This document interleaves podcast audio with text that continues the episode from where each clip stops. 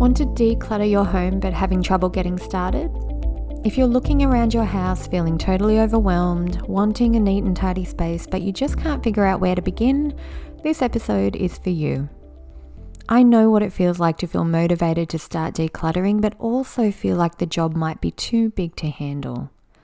I still have days when a space really needs improving, but I only have a few minutes and think that's not enough time to accomplish anything. But there's still a lot of good that can be done, even if you're feeling overwhelmed or you're short on time. The key is to let go of needing to get it all done at once and needing to make it perfect. Instead, focus on making the declutter as easy as possible and aim for just a little improvement at a time. It really takes the pressure off. Ready to move past overwhelm and declutter your space quickly and easily? Here are three steps to do it. Step one is to just pick one small part of your home. Just one. Pick either the part of the house that frustrates you the most or the part of the house you love to be in the most. That's the space you'll declutter today.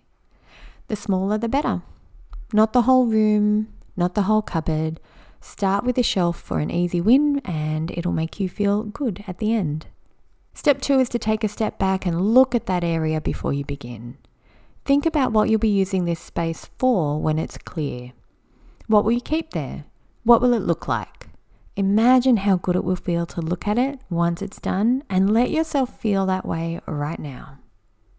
Step three is one item at a time. Don't take out everything at once and dump it on the floor and try and declutter and organize it that way. Pick up one thing at a time and decide if it's a keep, a donate, or a throwaway. It's always going to be one of those three. Then move on to the next item and repeat. Once you've sorted into those three groups, throw away the rubbish immediately, put the donate items in the boot of your car, and you're left with a much smaller pile of things to put away neatly. What if you're not sure where something belongs? Well, then you probably don't need to keep it.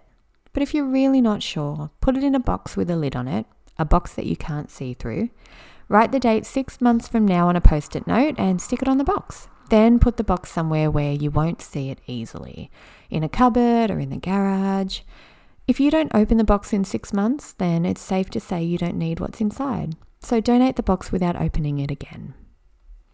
What if the kids interrupt us? Well, they can help. Let them manage the rubbish pile and put it into a bag for you. If you're decluttering one piece at a time instead of dumping the pile on the floor, it won't matter if you get interrupted because you won't have a big mess to come back to. If you only get a few things done, you can try again another day. This doesn't have to be a big, complicated project. It can be something that you just do a little of every week. I hope you found these tips helpful, and if you're ready for next steps, you might want to check out the Less Mess, Less Stress, and More Calm program, where I walk you through simple steps to organize and maintain your home the easy way, especially if you have young children. And I'll see you in the next episode.